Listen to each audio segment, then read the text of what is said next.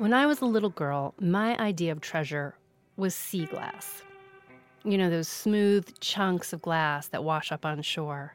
My father and I used to walk up and down the shores of Lake Superior looking for sea glass, frosted white, rich carnelian red, but it was the blue sea glass that I was after. Because the blue sea glass was always the hardest to find and smashed into the smallest pieces. And I like to wonder where they came from. You know, did the glass come from broken bottles or smashed up ships? Or maybe from the Model T Fords that my dad said had gone over in a storm once in the 1800s and were still down there driving around in the dark. My brother JT, he likes sea glass too. He likes anything to do with light and color. And he keeps his treasures in his Crocodile Dundee vest. It's like a photographer's vest, one of those big khaki vests with all the pockets. And JT, he has Down syndrome. And wearing the vest helps him navigate the world.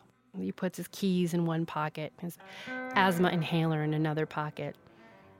Bird feathers, rocks, notes, phone books, pens.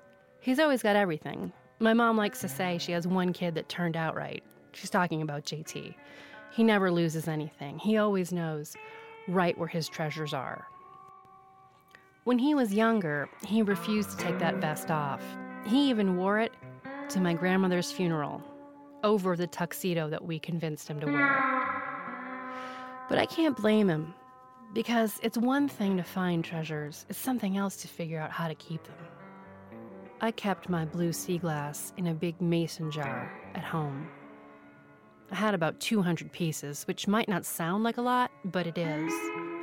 And I remember there was a man selling black minnows by the side of the road who told me that the blue sea glass was actually the eyes of dead sailors that had turned to glass from crying, and that big, slow eyed sturgeon would scoop them up from the bottom of the lake bed and they'd swim them to shore so that children could find them.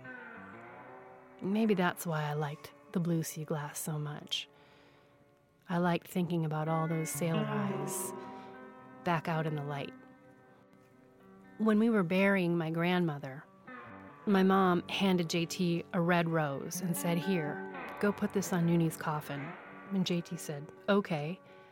And he carried the rose down. But rather than putting the rose on top of the coffin, he lifted the lid, chucked the flower in, and let the lid slam down hard. And said, See ya in heaven, Noons! Everybody froze. Nobody knew what to do. And then we all burst out laughing. We weren't the Kennedys, that's for sure. We went home that day and I looked at that mason jar of blue sea glass and I realized you can't take it with you. And so later that summer, I took a rowboat out to the middle of the lake and I dumped all my blue sea glass back into the water, 'cause I knew the big sturgeon, they'd bring it back to shore.